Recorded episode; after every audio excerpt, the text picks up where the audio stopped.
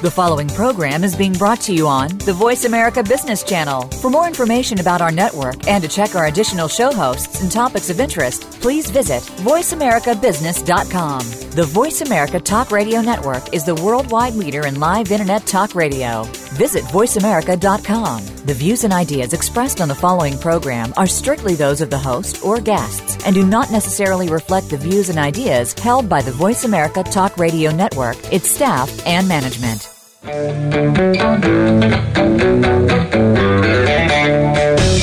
Welcome to Wagner and Winnick on the Law. For the next hour, Monterey College of Law's Dean Mitchell Winnick and law professor Stephen Wagner will discuss current legal events and public policy issues that are affecting our daily lives. They will not provide individual legal advice. If you have a specific legal problem, you're encouraged to contact a lawyer for legal assistance. If you do not have a lawyer, contact the local bar association or lawyer referral service in your community for recommendations. And now, here's Wagner and Winnick on the law. Greetings and welcome to another edition of Wagner and Winnick on the Law. I am San Luis Obispo College of Law professor and trial attorney Stephen Wagner, and as always, I am joined by my co-host, Dean and President of Monterey College of Law and San Luis Obispo College of Law, Mitchell Winnick. Mitch, good Saturday to you. Good day to you, and a welcome on Thursdays for those who are going to be listening to this on our VoiceAmerica.com because we're Saturdays live here on the West Coast, and Thursdays for the rest of the world. That's, that's absolutely right. That's a good shout out. And Mitch, you know, I have to tell you, I got to give you high marks for the show last uh, week. I was traveling and I was not in studio, um, nor was I able to call in. You know, that's going to tie to today's program. I knew that's where you were going. Maybe, perhaps. I was caught on a real busy freeway down in Southern California with five lanes across at one point, and I could not pull over to participate in the show. But I really have to give you high marks on the way you handled the Supreme Court cases with Professor Michael Cohen. It was great. Well, really thank good. you. It's a great topic, and, and we will be visiting that a number of times during this year because it is going to be an active session of the Supreme Court, regardless of whether we go for some distance with only eight justices or whether we get through the process of having nine, an issue that you and I have talked about before. That's right. And then it does also highlight the importance and the message out to our listeners to keep track of our archives because they become relevant, don't they? They do. In fact, with what's going on over these last 30 days or so for the national election, uh, rather than get into the details of some of the questions of you know, whether a candidate could be replaced late in the race or not, I would remind everyone we've got a wonderful program we did with Bill Schreier about two months ago that can be found in our archives at wagnerandwinnick.com and voiceamerica.com that dealt with the Electoral College and the issue that we're not actually voting for president and vice president when we cast that ballot. We're voting for delegates to the Electoral College who will then cast their votes for a candidate. A very, very timely plug to the value of looking at our archives. And I'll add one more. The case that you discussed last week involving the trademark issue Yes. for the band, and I had not realized the significance of the pending case involving the Washington Redskins. That's exactly right. That's an amazing issue. They passed on their opportunity to have review and really just let it all ride on the decision. Yeah, I thought that was interesting because they could have, and Michael talked to us, uh, Michael Cohen talked with us about the fact that the, the Supreme Court can pull other like cases into a single argument so that their decision could address all of them. And I thought it was interesting. to have the question on the, this was a band called The Slants, and they refused to give it trademark protection because they thought it was derogatory and, and denigrated uh, Asians. And they're still going to hear that case, but they chose not to combine the Washington Redskins case with it, which uh, who knows? Yeah, no, it's a Supreme Court gets to do what they want. No, fascinating issue. So, I mean, before we go on, I, while we're talking about past topics, I, I saw one this week that I think is going to have to be a future topic. That there have been some really interesting intellectual property cases coming down, and we had David La Revere back a couple weeks ago talking about several IP intellectual property cases, and there are some just blockbuster IP cases coming through the courts right now that I think we're going to have to pull back in here in a couple weeks and take a look at. We'll do that. And as the law changes, we'll talk about what kind of impact that has on people in uh, various business pursuits, which is always important. So today we're taking on the issue of new legislation in the Golden State. That's exactly right. And it happens to be new legislation here in California, but it's not necessarily new legislation in general. This is going to the issue of what can you do with a cell phone while you're driving in your car? Can we have some rules of engagement before we take on this topic?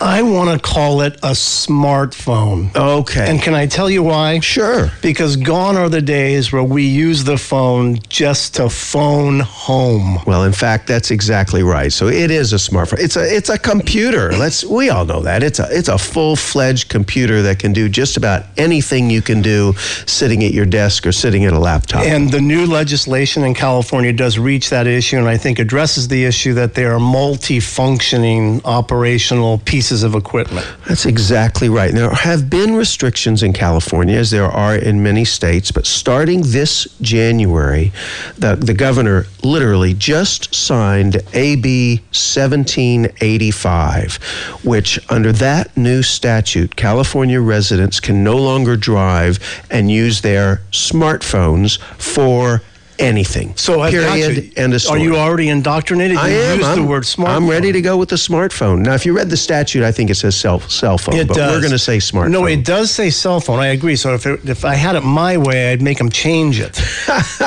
so they instead. Here, wait a minute. Let's call the governor right now right. and say, Governor, you know, let's get with the times. well, there is certainly recognition that the phones can do several things. There's references to texting, receiving, and sending texting. Let's just think about the, the multiple things that you can do on a smartphone, Mitch. Yeah, well, and there's some things that are of great use. Obviously, maps. We talked about that first. Maps are great. When my daughter saw that this statute came came through, she sent me a message and said, "This is the last you'll hear from me because I'll now be wandering lost, perhaps far north as Canada." Okay, so without her Waze app, she's in trouble. That's exactly right. She needs that. But when I explained that there's there's no reason you can't use the phone, you can't just be interacting with it. So she could set under even under the new California statute, she could put the address in the phone and have the phone talk to her and put it aside on the seat next to her and then let it give her directions. Yeah, so you're speaking to the issue of the need to make adjustments, and that's what people that's are right. going to have to do in light of the new law, which will go in effect, I think, January January 1st. 1st. And what has it done, Mitch, to, to bolster or to make it more rigorous? So what it said is that you cannot use a handheld cell phone is what the statute says for anything period end of story. And the other change and this is one that you've got great familiarity with is that an officer may cite a driver for using a handheld cell phone without there being any other traffic offense taking place. Now that's different. It is different, and that speaks to the issue of what's now going to be called, or has in the past been called, a primary offense. And that would mean that that's the purpose for the officer engaging in a traffic stop or deciding to, to make a traffic stop. That's right. So now, that, before they would have had to see you perhaps weaving dangerously, and then if they saw you with the phone, they could pull you over, and it's an additional because you, you weren't be you weren't allowed to to talk on it while you're driving under the current California law. But now you could be using it for anything. You could, I mean, it, here's the interesting part, and I know you want to kind of parse this out, but you know. It, if you're changing stations on your radio, this is the argument in favor of still being uh, in favor of this being too far. Okay. Yeah, no, let's do that. We, we need to do that just for the spirit of it all. Well, that's right. We, so we have to so create just some looking tension. for a station on your dash-mounted radio or changing CDs in your radio is a level of distraction. it is or if your iPod is plugged into your car and you're s- sorting through your playlist all of those are distracted things. Why are we going to single out your smartphone and say you those same things being done on a smart- smartphone are now against the law in California or will be January 1st but not in these other uses. Okay, so we'll play devil's advocate with that. I know we're coming up on a break, but you've set it up nicely. In other words, what's really the difference is where you're going because in in the modern era of vehicles, I think you're talking about the crowded dashboard with accoutrements galore, right? right? Where there's all kinds of buttons and things to push. At one time, I actually thought we were all going to have heads-up displays like they You have in we the cockpits of Jetsons? planes. Yeah, where it would be projected onto your windshield, and whatever you needed to see, it was projected right there, and you'd look through it to see.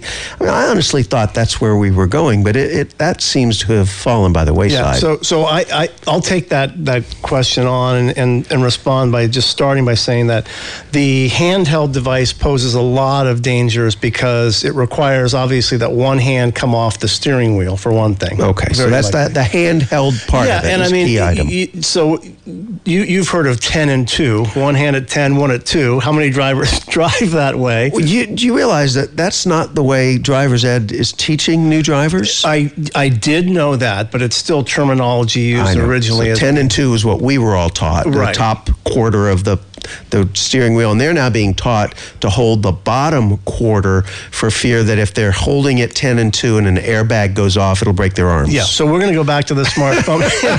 well, that's a okay. So we completely got off the rails there. Uh, let's go back to the Gotcha. Okay, so the, when we come back, we're going to continue our conversation on new cell phone legislation in California that will go into effect January of next year. You're listening to Wagner and Winnick on the Law on the Biz Talk Radio Network and over Voice America. Don't go away. We'll be right back after this short break.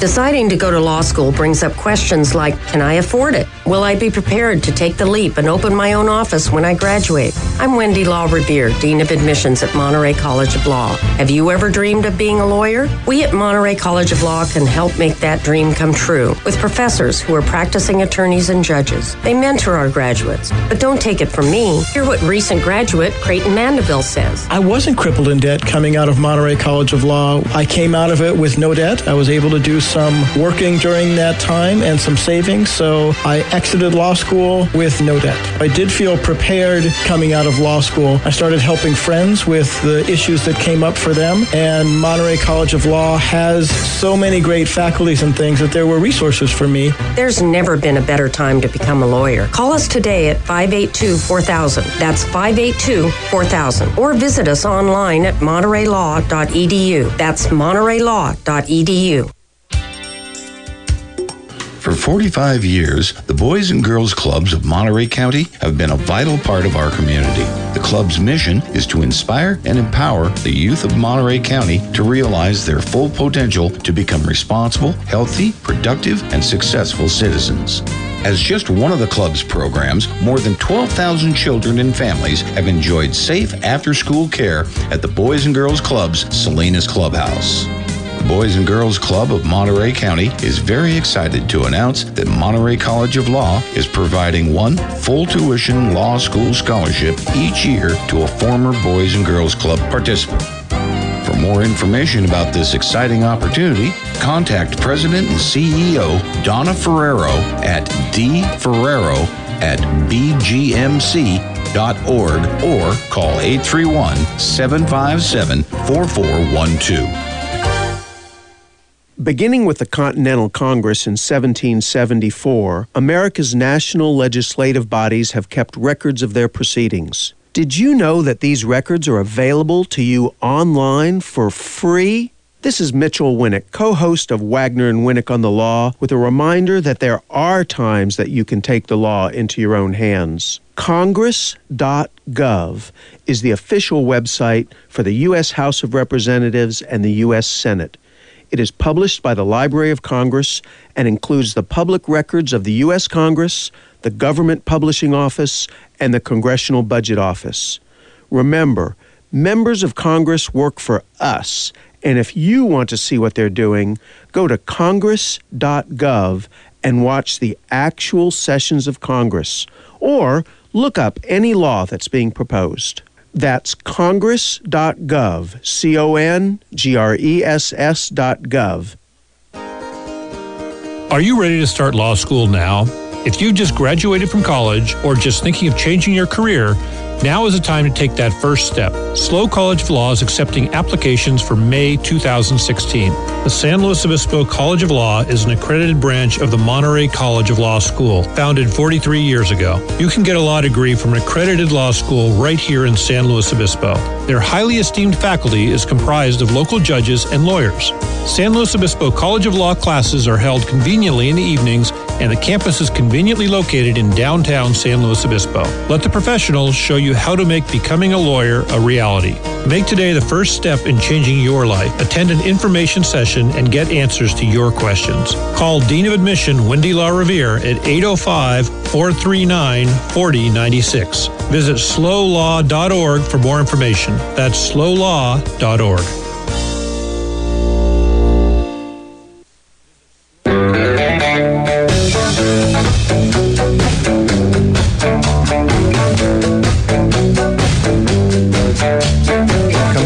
Wagner and Winnick on the law. If you're just joining us, we're talking about new cell phone legislation that is set to go into effect in January of next year, which actually makes the use of an electronic device a primary offense, meaning that a law enforcement officer may use those observations as a basis for pulling a motorist over.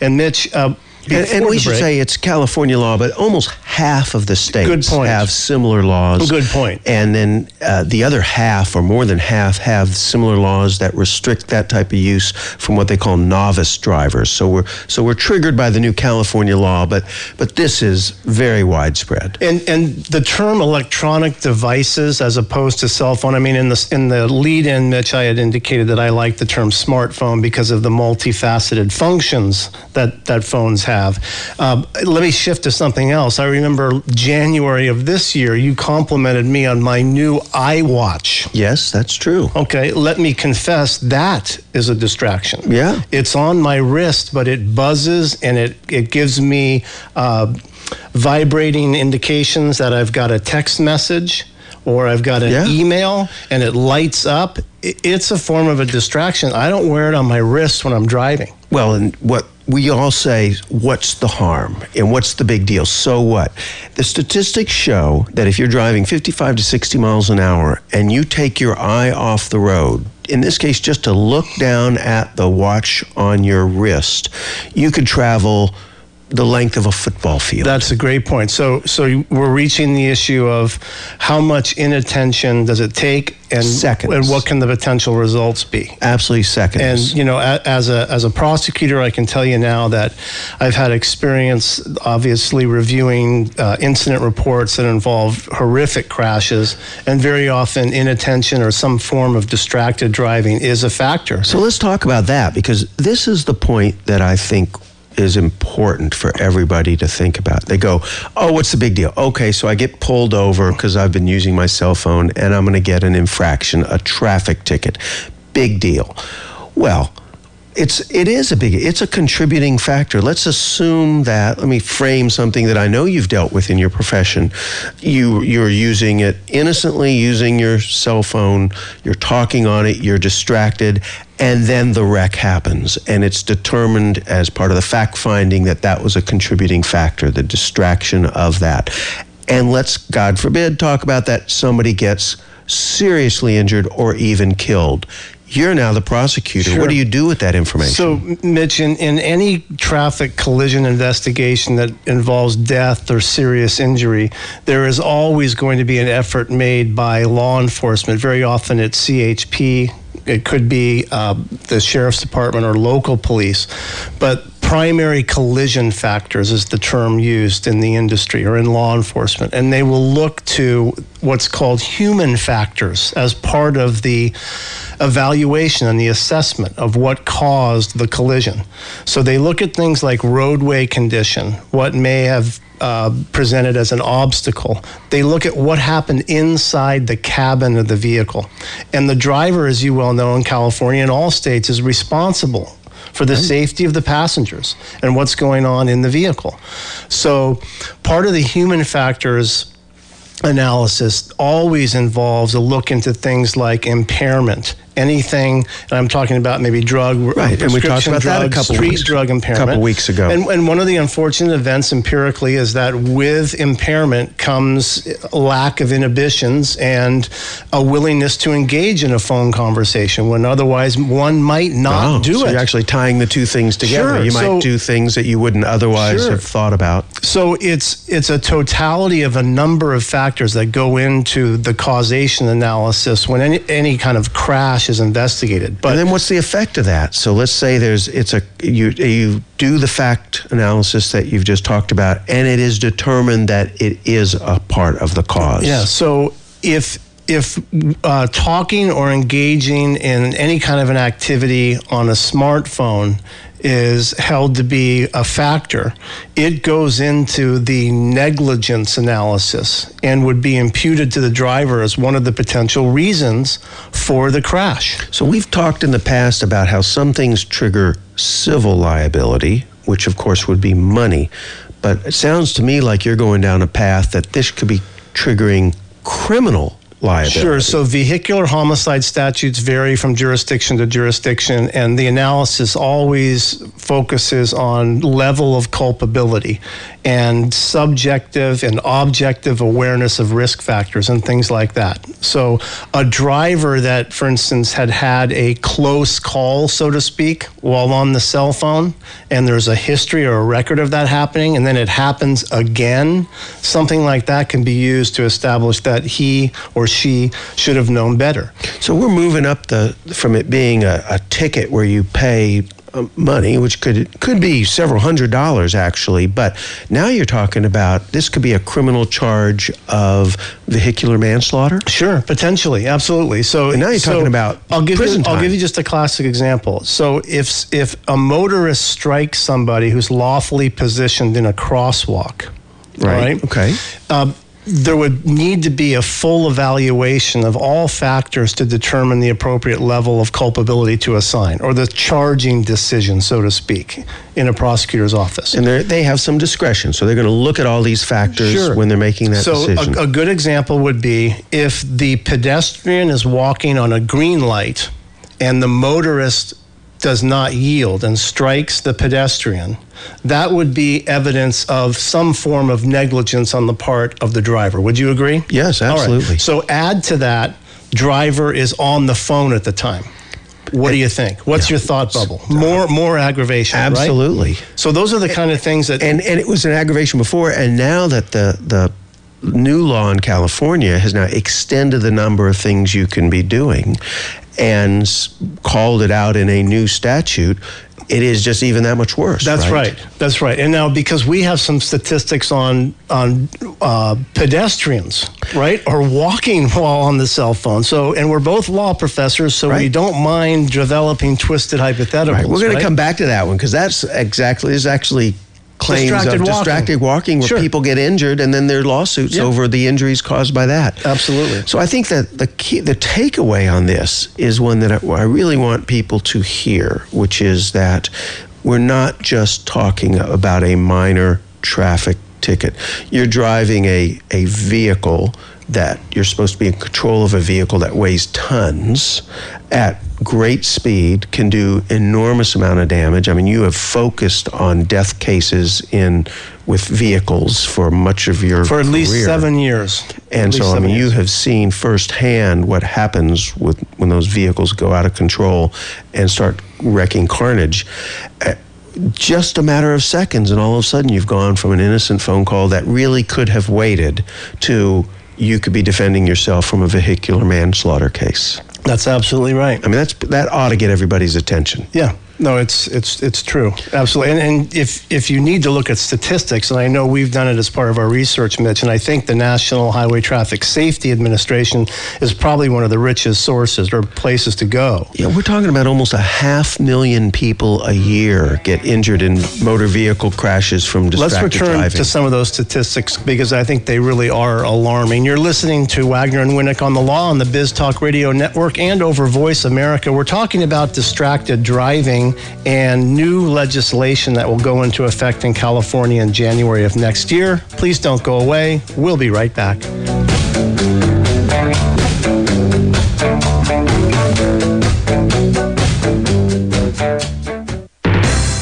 Applying to Monterey College of Law is not hard, and we have a financial plan and class schedule that is tailored to meet your needs. I'm Wendy Law Revere, Dean of Admissions at Monterey College of Law. Have you ever dreamed of being a lawyer? We at Monterey College of Law can help make that dream come true without crippling you with debt on graduation day. I chose Monterey College of Law because I wanted to continue working during the day. I had children at home, and I wanted to be able to go to school at night where it wouldn't impact what my children needed from me. There really is not crippling debt that you face afterwards. Monterey College of Law has a payment plan which is manageable and they work with you. The other huge benefit of Monterey College of Law is that the professors are judges and lawyers. By taking their classes, you really actually start networking. So I was very fortunate because I also ended up with a mentor. There's never been a better time to become a lawyer. Call us today at 582 4000 or visit us online at montereylaw.edu.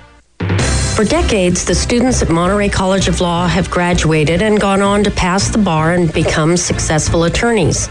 However, not everyone goes to Monterey College of Law to become an attorney. I'm Wendy Law Revere, Dean of Admissions at Monterey College of Law. We also offer students our two year Master of Legal Studies degree, which can enhance their chosen careers. I was working as a deputy coroner for San Mateo County as a death scene investigator, and I wanted a better idea of the legal issues that were involved in forensic investigations. Everything about Monterey College of Law was accommodating to the uh, course of study I was trying to find. I graduated from Monterey College of Law with no outstanding debt. I'm working as an investigator for the San Mateo County Private Defender's Office, performing indigent defense investigations. For more information, call us today at 582 4000. That's 582 4000. Or visit us online at montereylaw.edu. That's montereylaw.edu.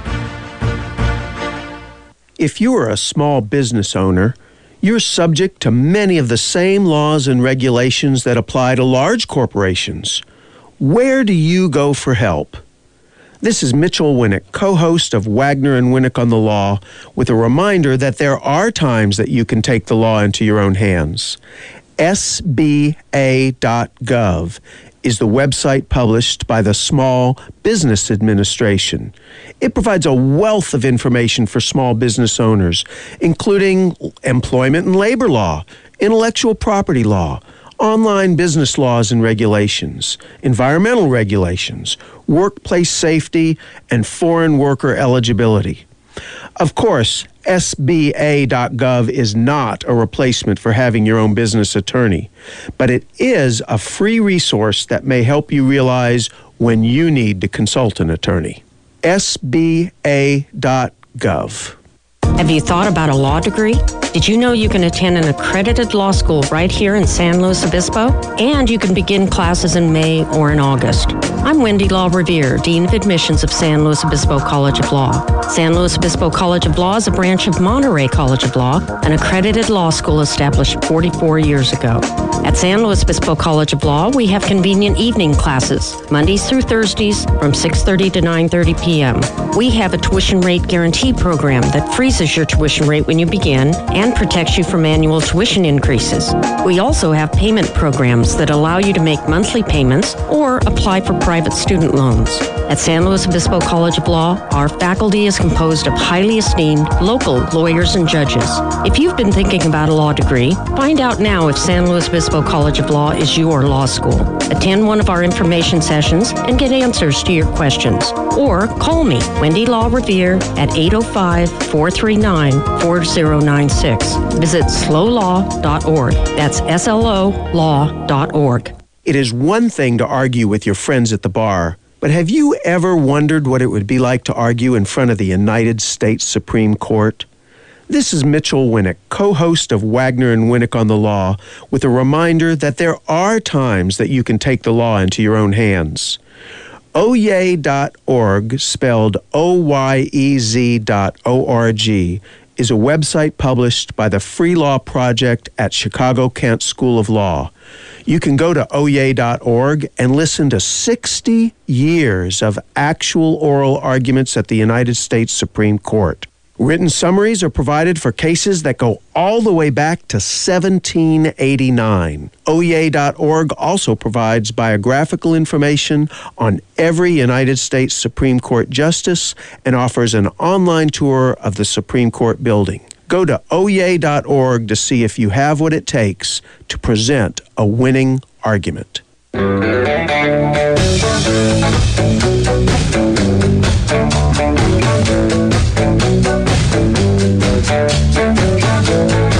Welcome back to Wagner and Winnick on the Law. I am San Luis Obispo College of Law Professor Stephen Wagner, and as always, I'm joined by my co-host Mitchell Winnick, Dean and President of Monterey College of Law and San Luis Obispo College of Law. And we have been speaking about cell phone usage in vehicles and distracted driving. And what got us started was Assembly Bill 1785, which goes into effect in January. That's a California piece of legislation, which will now make cell phone usage a primary violation, which means that law enforcement may use that observation as a lawful basis to pull over a motorist. So, Stephen, we're talking about the use of, or how you would use the fact that someone was illegally using a handheld device, a wireless device, as a, a factor in evaluating culpability and fault. Uh, but some people might say, well, how's anybody going to know? I'm just going to say, uh uh-uh. uh The police yeah. officer pulls me over and says, I think you were on your phone or you were using your, your handheld wireless device. And I go, No, I wasn't. Sure. So the fact of the matter is, that device has a tale to tell, doesn't it? It does. It does. It's, it's a very important and potent piece of evidence, actually, because as you probably know, most of our listeners probably know this is that it's really difficult. There's two issues. One is to delete ish things permanently from a smartphone is a very challenging undertaking. It, it may be close to impossible. So we're so, getting to the point that that device itself has information of when it was used, at what time, yes, and even where it was it's used. It's very valuable to timestamp events and may even be able to establish who made the inputs. But your issue was a really good question because it's going to the issue of the hot potato scenario. In other words, the driver of a vehicle that's just involved in a crash may well think that I got to get that mobile phone out of my area here and toss it where under the back seat, seat. right? Right, back seat. Or hey, you take it to one of his sidekicks. Right. Right. Right. And there will be a claim that he wasn't or she wasn't on the phone at the time. Okay, so often the cell phone is going to be seized, lawfully seized as a piece of evidence, and a search warrant should be obtained to get into the data of that cell phone. And so Once, with that search phone, with that search warrant, they can get what kind of stuff? Sure, and you've so, used this in cases, right? Sure. So what so, kind of things did you get? So the search warrant would be served uh, on the, can weave in some intellectual property here in right. an odd way. It would actually right. be the carrier, so Sprint, right. ATT, Verizon. Verizon perhaps, right? And what you would get in return would be logs and data that actually shows recent usage and inputs. Now, um, on the break, we were talking about text messages, right? Because that's, that's probably the easiest to track. Those are out of court statements, right? If you really think about it from an evidentiary standpoint. So, if the text messages make reference to authorship, then that's a means of establishing that the owner, user, potentially driver of the vehicle was actually the one making the inputs. So you've got the information off the phone itself, which then, I mean, if people haven't thought through this, this idea that, no, no, I wasn't doing that with it, your officer, you were mistaken. The fact is, they need to realize the device itself is going to have a tale to tell that is very likely going to be discoverable with a properly issued search warrant. Let me give you an example of a case from Southern California. I won't name the case or the parties at all, but there was a text message and a communication found on a driver defendant who was charged with implied malice murder, second degree wow. murder. And there was a text message that was, in essence, a warning to that individual not to drive that night. Oh. Admissible. Wow. Once it was established and foundation was established, sure. admissible to establish that the person was on notice and somebody else had identified that it wasn't safe for them to be driving. Yeah, so valuable piece of evidence. So let's connect this next dot, which then is is just happening. If you've got a car from the last what 10, 15, almost 20 years, there's there's monitoring there's a recording of information about the car's behavior as well right that's right the same kind of black box we see searched for in That's train right. wrecks and plane wrecks. There's an electronic recording device on your vehicle. That's right. There are what, what are called electronic data recorders or modules that are placed in vehicles. And I don't know the specific year that this actually started, but I think if your car is 2000 or newer, it, the likelihood that you've got one installed is really high. and so that's going to talk about the behavior of the vehicle uh, Yes. at, by time and so- location. So, what happens there, Mitch, typically is that an event such as airbag deployment Mm-hmm. would trigger the operation of the so-called what people think of as a black box. Right, so you know And- the point of impact. Right, and then there's downloads and inputs that can establish what the driver did in terms of steering inputs, braking inputs, acceleration inputs, or movements of the vehicle. So Very you valuable. tie that to what we just talked about, which is this data record of your handheld electronic device, and now you see the full picture. you That you this do. isn't a he said, she said, I saw you doing or not. There's going to be very objective data. That's absolutely that's going right. to be used. Absolutely right. And the and the part that I hope everyone is catching is that in that five seconds of distraction, we're not talking about the twenty-five or fifty dollar fine that the California statute talks about. We're talking about the potential civil and or criminal liability that could come from your negligence. And the other thing, Mitch, that's important, and it ties directly to what you were referencing before, and I think you were citing to one of the statistics where five seconds could equal. Did you say a, a football More field? than a football field. More than a football field. At So 55 At miles an hour. 55. So the other thing to factor in there is what's called perception reaction time. How long it takes someone to react to an obstacle. And when you couple that with potential distraction and the impact that distraction has on one's ability to perceive an obstacle, Right. you're starting to look at more and more aggravation or potential negligence. So I think it's imp- it's important to know that, and again, we're using this California statute to help understand the scope of it. But I kind of like the way they've defined this, and they they do talk about. We were giving him giving the governor grief. I think we have to say we're sorry. We we said we it said cell phone. It actually doesn't say that. It says electronic wireless communication device. So it is broader than just what we It's consider the old cell AKA phone smartphone. Smartphone. That's right.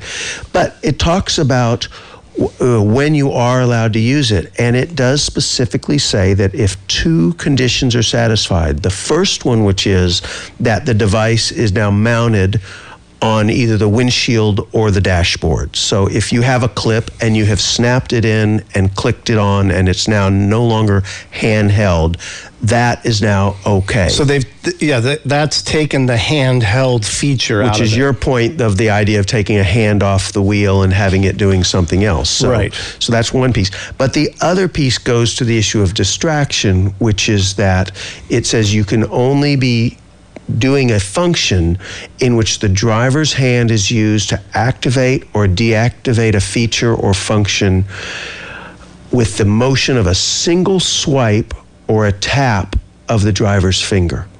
So again, it, it's trying to define what is the limit of use. So you can tap it, you can swipe it, but if if even mounted on the dashboard, if you are doing something that's requiring you know excessive scrolling, uh, my guess is typing an entire text message. That's not a single tap. Right. I mean, that may be 144 taps. Yeah, so there's there's I think no, that's a great point. So there's what I guess you'd call a carve out or an exception. That- Right. So it's not this doesn't signal the abolition of smartphones or the use or the or the possession of a cell phone or smartphone in your car. The idea is that if it is mounted, it would only require a touch or a swipe. But as you mentioned, well, I, th- I think where you're hinting is that one might go a little further with that and engage in communications. That's right. And that's still not going to be okay because the issue goes back to this half million people injured in motor vehicle crashes involving distracted drivers.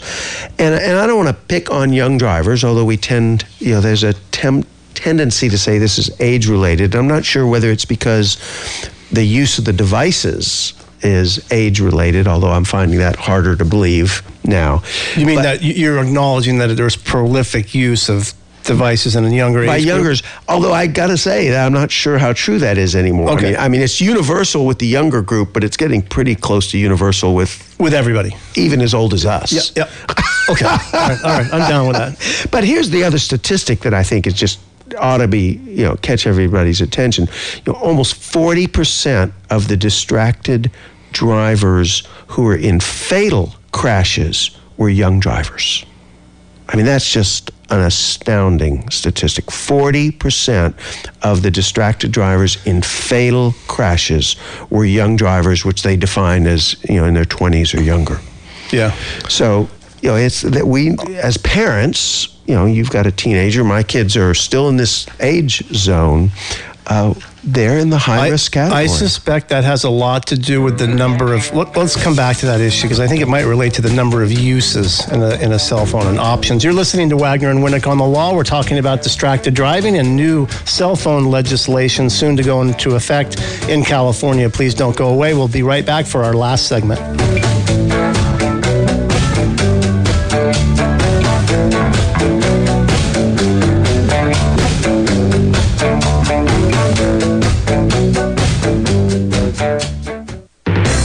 Making a change in career is a serious decision that affects both you and your family. You have many questions that need to be answered before you can make a commitment. I'm Wendy Law Revere, Dean of Admissions at Monterey College of Law. Have you ever dreamed of being a lawyer? We at Monterey College of Law can help make that dream come true. And it's affordable. But don't take it from me. Hear what recent graduate Dan Cullum says. Before I was entering law school, I was an airline pilot. After I retired, I decided that I would go to law school. Monterey College of Law was the avenue to fulfill that desire. I loved Monterey College of Law. It was small classes. The professors were very helpful, personal. You could talk to them. Tuition is not exorbitant at Monterey College of Law, which is the opposite of the way it is at other places. It's affordable. They have a, a program at Monterey College of Law that lets you pay as you go. So it's financially possible. There's never been a better time to become a lawyer. Call us today at 582 4000 or visit us online at montereylaw.edu.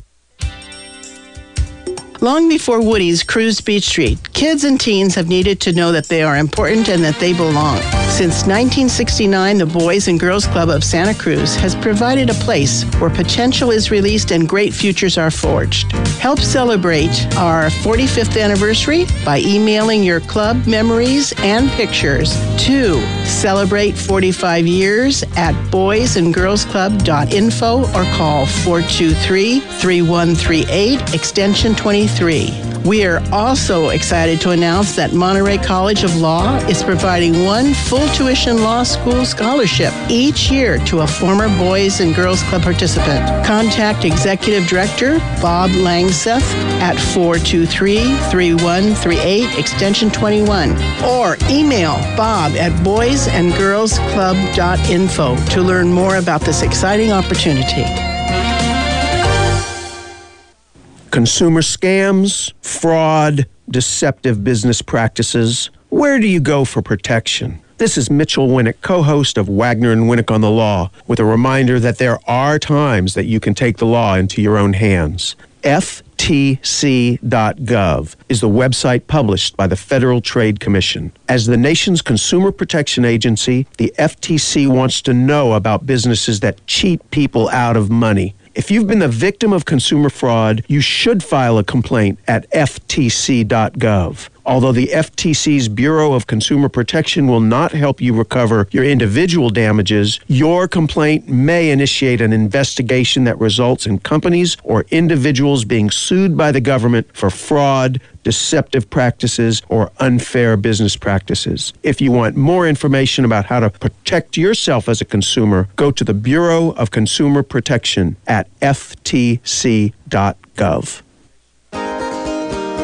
Are you ready to start law school now? If you've just graduated from college or are thinking of changing your career, now is the time to take that first step. SLO College of Law is accepting applications for May 2016. San Luis Obispo College of Law is an accredited branch of the Monterey College of Law School, founded 43 years ago. You can get a law degree from an accredited law school right here in San Luis Obispo. Their highly esteemed faculty is comprised of local judges and lawyers. San Luis Obispo College of Law classes are held conveniently in the evenings, and the campus is conveniently located in downtown San Luis Obispo.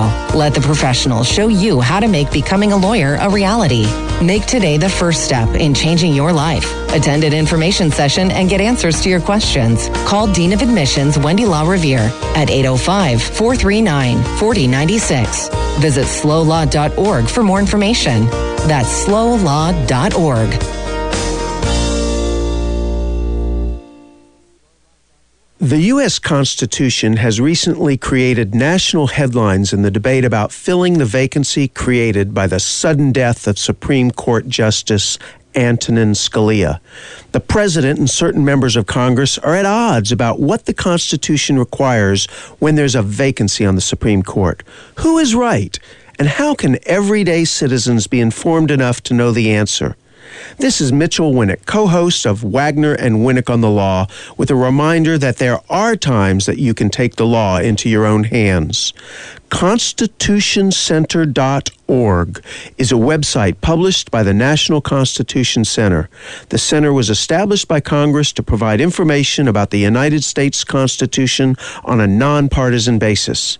If you want information about the Constitution's history and what it means today, go to ConstitutionCenter.org and form your own opinion about the law.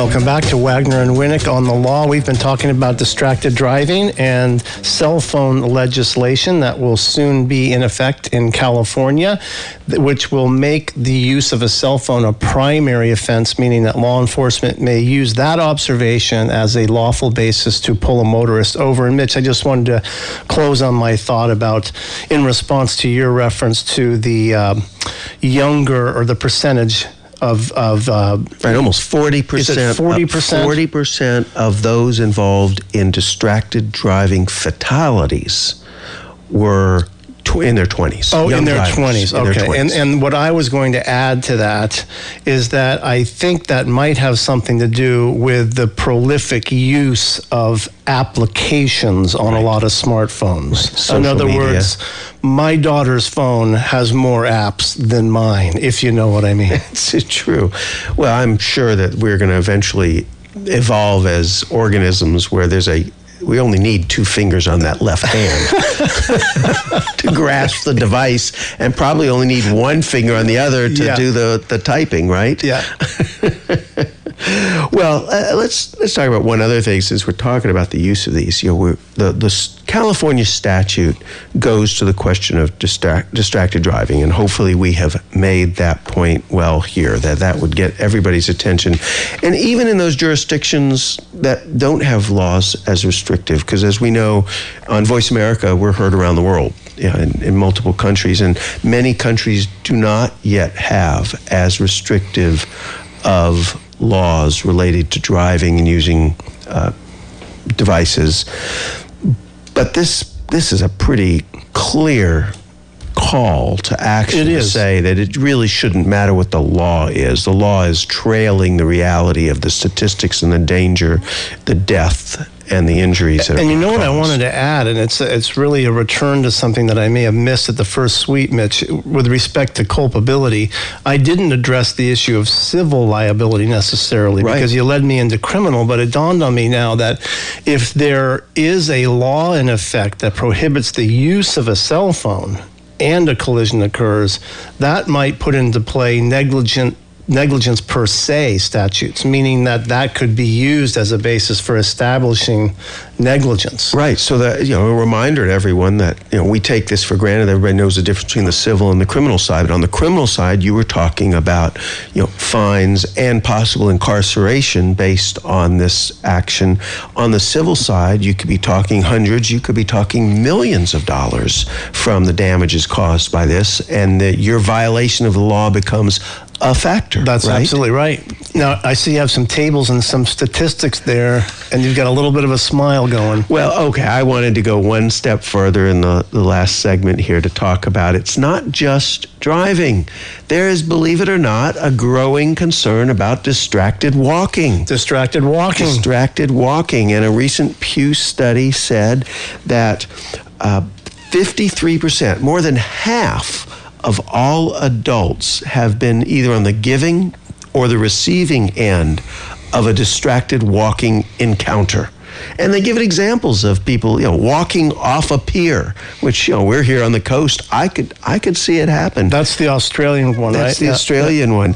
But you know, I'm as equally concerned about people stepping into traffic. Absolutely. And you know, failure to you know walk out, failure to see that a light has changed. I mean, the distracted walking part. I, I think it could be just as dangerous. It's a very, very real concern. And, you know, Mitch, in the spirit of uh, tipping our cap to, to liability issues that we often do in laws, uh, it raises an issue of comparative or contributor, contribute.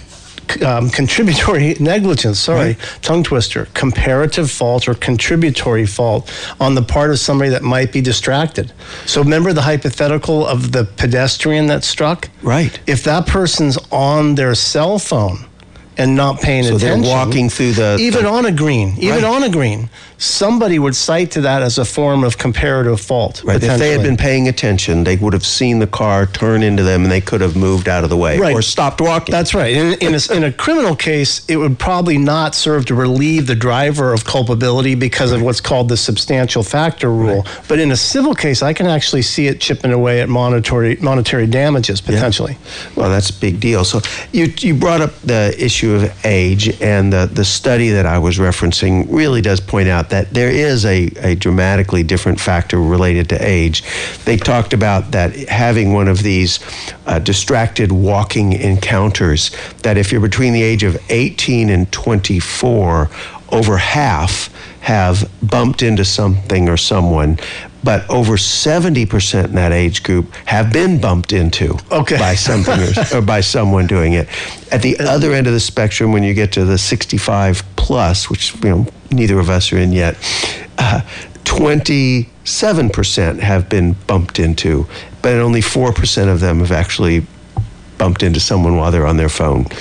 But so it's still it's still quite a uh, quite an interesting statistic that walking distracted walking. I, I have a hard time seeing that becoming an ordinance. Well, I can cer- I can certainly see it being a potential problem as far as it, it being a a, uh, a hazard for sure.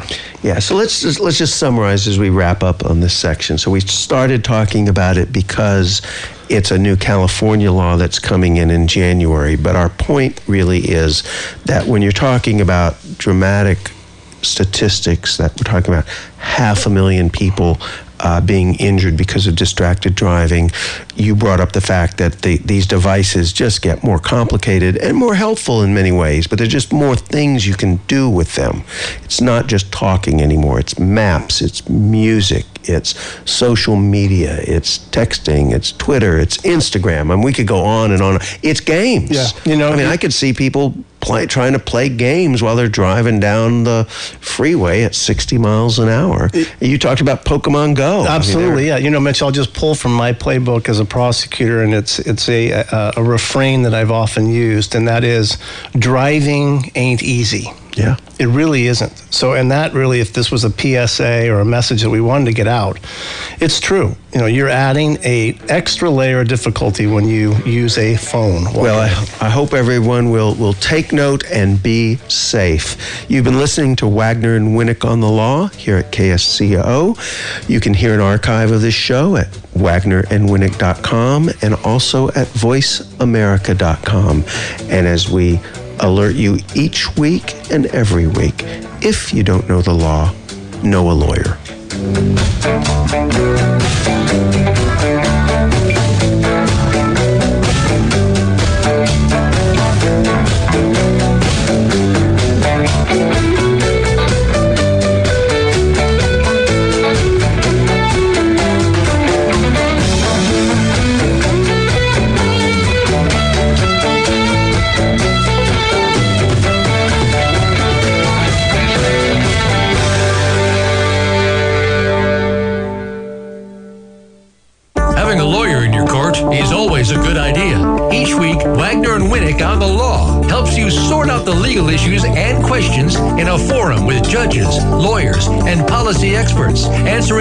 Questions and discussing your personal rights within the legal system. Law School Dean Mitchell Winnick, along with law professor Stephen Wagner, will discuss the sometimes ever changing laws and policies to keep you in the know. Listen every Thursday at 6 a.m. Pacific Time, 9 a.m. Eastern on Voice America Business. If you don't know the law, know a lawyer. Thanks again for listening to the preceding program brought to you on the Voice America Business Channel. For more information about our network and to check out additional show hosts and topics of interest, please visit VoiceAmericaBusiness.com. The Voice America Talk Radio Network is the worldwide leader in live Internet talk radio. Visit VoiceAmerica.com. The views and ideas expressed on the preceding program are strictly those of the host or guests and do not necessarily reflect the views and ideas held by the Voice America Talk Radio Network, its staff, and management.